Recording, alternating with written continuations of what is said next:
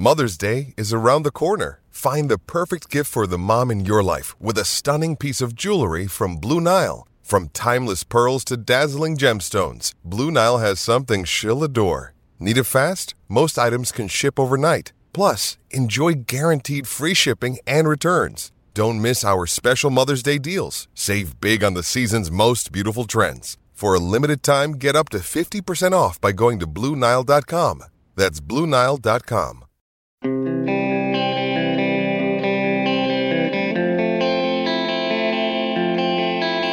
The power play stinks. The defending stinks. The five on five is nothing special. The power play really stinks. Has to be mentioned twice, maybe more. But you know what? The one thing, speaking only for myself here, that I thought would be this team's biggest concern. Man, the goaltending's been good. Good morning to you. Good. Tuesday morning, I'm Dejan Kovacevic of DK Pittsburgh Sports, and this is Daily Shot of Penguins. It comes your way bright and early every weekday. If you're into football and or baseball, I also offer daily shots of Steelers and Pirates in the same place that you found this. Flyers two, Penguins one in overtime here in Philadelphia. I feel like I saw this coming throughout, but especially once the OT came along and you could tell, my goodness, the visitors just had nothing going. No energy, no spark, no dynamism, no aggressiveness, just no nothing. So either Alex Nedeljkovic was going to continue being beyond brilliant or the Flyers were going to take this. And they did with a Sean Couturier goal off a two on one. Man, was he good though. 37 saves on 39 shots. He was named the number one star in Philadelphia, here of all places, in a loss. And I can share a funny story with you guys.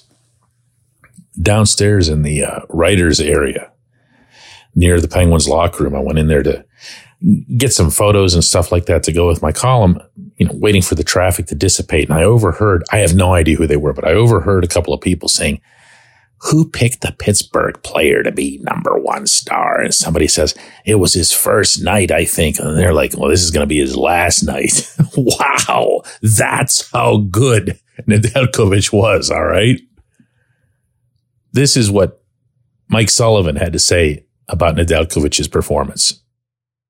I thought Ned was real good. You know, I thought he made some timely saves for us. Um, I thought he was real solid. Has he surprised you in any way? No, I thought you know we we felt confident that we were getting a pretty good goaltender, and you know, and he's lived up to it. I think he's uh, he's given us a chance every time he's been in there. He, he makes quality stops. Um, you know, he's he's got a calm demeanor. He handles the puck really well. Um, I think he's done a real good job with each start that he's had so far he almost smiled. If you can imagine that in this setting, in this circumstance, he almost smiled as he spoke. That's how good the goaltending's been. Not just Nedeljkovic, but also Tristan Jarry. The two of them together, by some conventional metrics, by some advanced metrics, have been either the top tandem in the NHL to date or one of the top three tandems in the league. Either way, I mean, I'm not doing a told you so here, but if you go back to everything that I'd been talking about for months, this was going to be the number one subject. As it turns out, it's been hijacked in the worst way by this power play. And kind of as a spinoff, and I, I feel like they're related. This team's terrible shooting percentage across the board, including five on five, that's got everyone frustrated. I actually asked Nedeljkovic about that after the game. Alex, your guys in front of you are obviously going to be frustrated at not scoring many goals lately. Uh, do you feel like they've still performed well in front of you defensively despite that?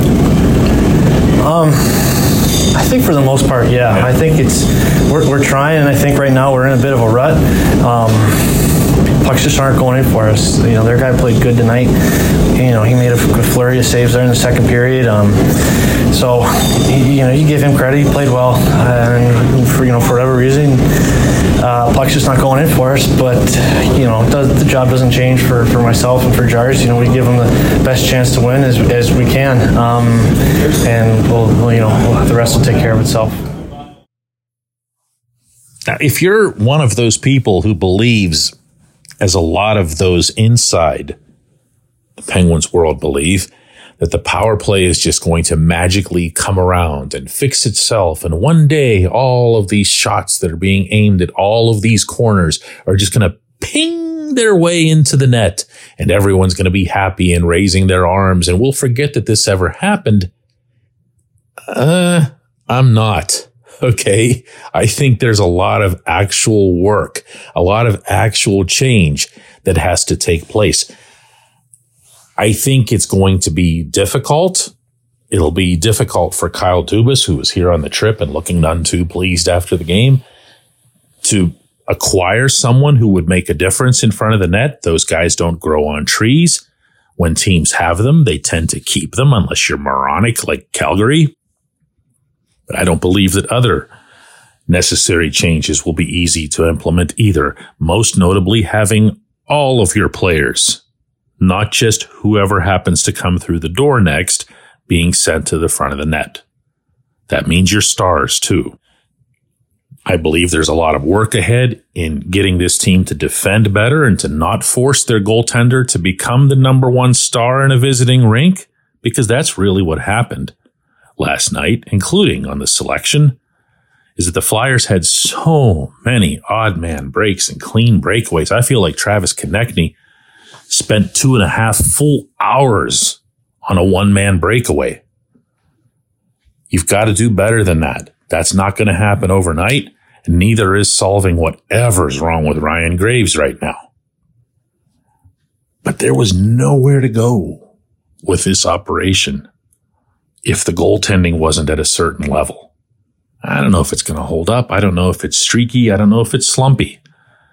But for right now, it sure looks like for whatever other roster decisions might have been made well or bungled, the choice of not just keeping Jarry, albeit at a high price, but also of adding both Nedeljkovic and Magnus Hellberg has made a big, big difference. One that could not have been replaced or fixed otherwise. When we come back, J1Q.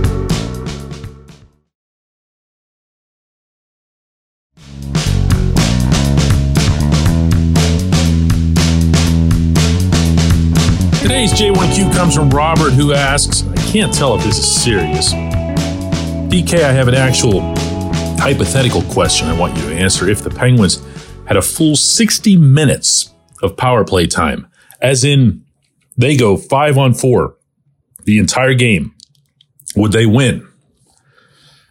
Mm, my answer to you would begin, Robert, with some math that I just happened to do for the column that I have up on our website this morning that the Penguins have logged 109 minutes and 22 seconds on the power play this season. And because they only have seven, count them, seven power play goals through a quarter of the season, it takes them the rough equivalent of 15 minutes and 34 seconds to score a goal. So depending on your level of optimism or pessimism, they would either score three goals or four goals over the course of those 60 minutes, pathetic as that might sound. Problem is, if they play the way they did here last night, they would give up more shorthanded shots, more shorthanded chances, more shorthanded breakaways to Travis Konecny, who I think was born on a breakaway. And they would probably struggle to hold the Flyers to less than those same three or four goals. If this sounds excessively cynical, I would invite you to go back and watch all 120 plus minutes of these past two games and tabulate the quality of offense slash defense between the Penguins and the Flyers only in the settings where the Penguins were on a five on four. It will turn your stomach. I am not trying to avoid the subject of the day by bringing up the Nedeljkovic today, but I did make a really, really big issue of goaltending all summer long. And now that the goaltending's here, apparently and ideally to stay, that's, that's not small. That's not small because for all these contracts that the Penguins have, these big contracts, these long-term contracts, I believe that the one they could not afford to misfire on more than anyone else was going to be Tristan Jarry. And Jarry's shown up and he's gotten plenty of support.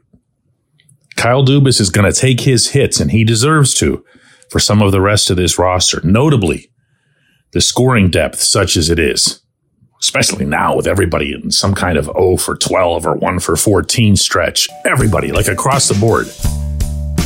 I don't know what he was thinking with some of these guys. I definitely don't know what he was thinking with Matt Nieto. But he got himself some goaltending, and he kept the one that he needed. And there's something to be said for that. I appreciate the question. I appreciate everybody listening. The Daily Shot of Penguins going to do another one of these tomorrow.